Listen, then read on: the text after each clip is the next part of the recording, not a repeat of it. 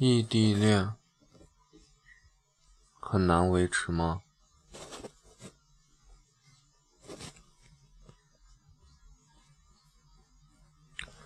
首先来看，异地恋真的很难维持吗？研究显示，答案是否定的。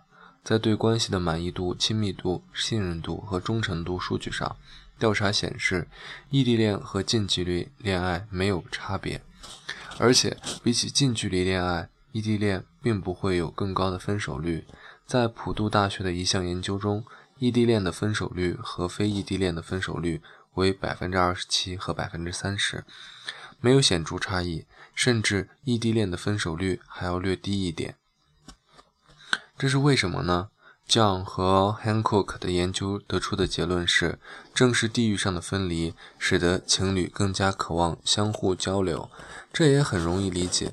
当我们在物理世界中不能靠近时，会用更多的短信、电话、视频通话来增进感情。为了掌握亲密关系的动态特性，研究者在为期一周的时间中，让情侣们每天都要记录一天中和伴侣的互动。并对恋情的不确定性、满意度和忠诚度进行打分。数据显示，在以互动为基础的分析中，排除其他因素影响，异地恋情侣的亲密程度显著高于近距离恋爱的情侣。研究者用亲密增进机制 （Intimacy Enhancing Progress） 来解释。首先，他们在行为上适应这种远距离恋爱的现状，其为了。避免疏远，来进行更多的亲密对话和互动，避免注意避免冲突的和禁忌话题，同时也会慎重做出重要的婚前决定。此外，异地恋情侣更倾向于将伴侣和恋情理想化，对伴侣有着更正面和积极的评价，很少会回想起不愉快的争吵。也就是说，异地恋情侣之所以更亲密。是因为他们做出了更多的促进亲密感的努力。调查也显示，异地恋的出轨率也并不高于非异地恋。也就是说，不要把出轨怪罪于距离，出轨是因为双方恋爱本身出了问题。那么，异地需要注意哪些问题呢？尽管异地恋情侣很努力，但空间的相隔还是难免会造成问题。虽然客观上的分手率相差不大，但情侣们的主观感受和差别是存在是存在的。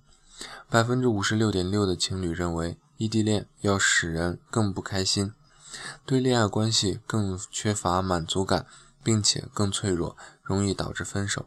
异地不易，尽管我们生活在信息时代，你们仍然可能会遇到以下问题。一、时间和金钱上的压力，你们可能会为了见对方而反反复复的旅行，你需要腾出一段本可以去度假的时间，还需要一笔钱来应付交通和住宿的开支，并让身体来承受长途旅行。是否愿意为对方做出这样的付出，本身就决定了那些愿意长期异地恋的情侣是更加坚实的感情基础的。二、缺乏了解。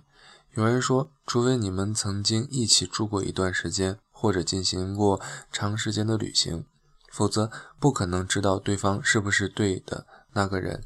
这是有道理的。如果你们只是每天、每个月飞来飞去，见面时你可能会发现，尽管身边的这个人看起来没什么变化，但你实际上很难进入他的生活，或者你发现他和你想象中完全不一样。所以，异地的情侣在结束异地时，要对这一点做好心理准备，保持一个开放的心态，愿意更多的了解对方，避免先下定论。三、亲密感的流失，有很多人会声称，由于平日要忙于工作和交际，周末夫妻才是最好的状态。不过，你仍然要小心，一方面是性生活的缺失，另一方面两个人各自有各自的生活，因为距离感难使。难免使亲密感流失。四、容易出现危机，距离越远，分开的时间越长，使这段关系失败的危机就越有可能出现。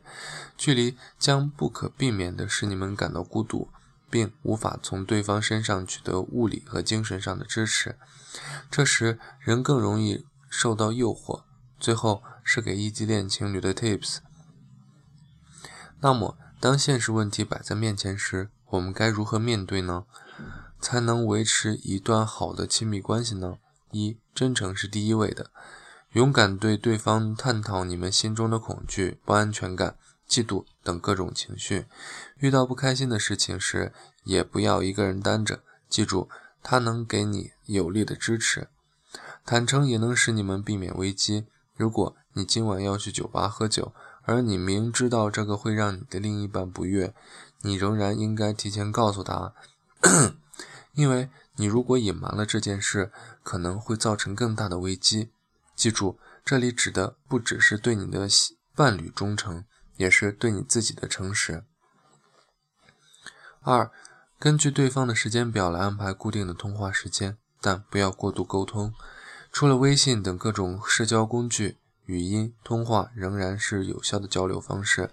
你们可以提前约定好每周固定的通话时间，这样对约会的期待会令人兴奋，而你们也会不必因为一方没有打电话来而互相埋怨。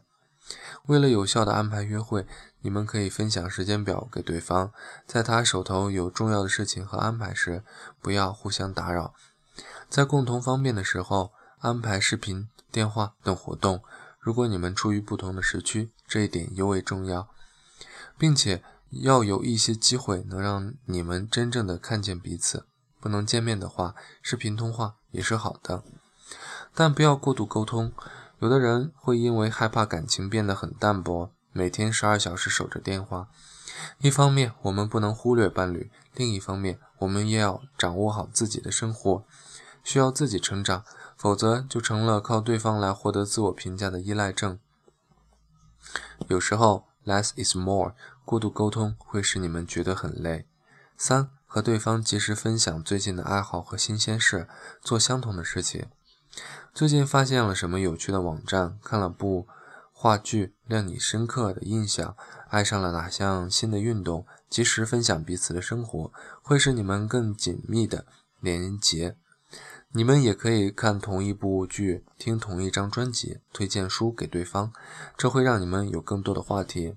四，给对方惊喜，记得时时制造一些惊喜。惊喜可以是突然出现在他面前，或者仅仅是寄一封手写的信件，发一条长长的真挚短信。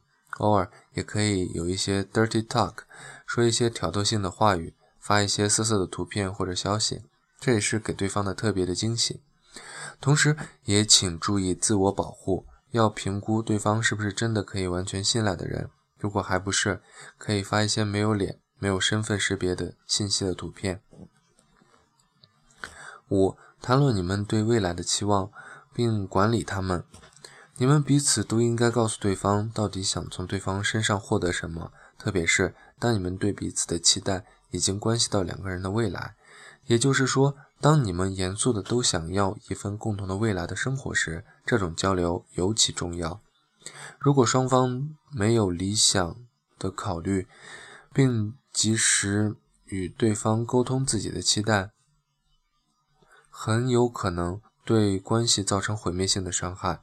六，学会过好一个人的生活，你的世界不必围绕着他转。异地恋其实可以是一个帮助你找到爱情和生活起的其他因素之间的平衡的过程。有的非异地恋情侣会抱怨两个人在一起什么事都做不了，效率低下。异地恋的情侣正好可以利用异地这个机会找到社会、工作、学习和恋爱的平衡点，更可以趁对方不在身边的时候，悄悄地学习一些技能，来增加你们之间的浪漫和情新奇。你需要从心理上把自己的生活分成两个部分，一个部分是和情侣在一起的生活，另一个部分是和情侣分开以后的工作、社交和自我提升，而不把对方当做生活的全部。这能够帮助你度过异地的时间，调整最佳的状态，迎来你们的相聚。七、面对冲突，争吵是必然的，尤其是你们无法面对面的好好沟通的时候。如果你真的要和对方发展长期的关系，就不要轻易放弃。并学会处理自己的情绪。其实，争吵也是感情至关重要的粘合剂。很多异地恋情侣在终于盼到一周一次的电话时，总是觉得应该珍惜时间，尽量不要冲突，从而隐忍了一些情绪。久而久之，这种不能够深度沟通的关系，就很可能会迎来危机。八、明确的谈论底线。调查显示，会谈论自己和对方的底线的情侣，其分手率是百分之三十。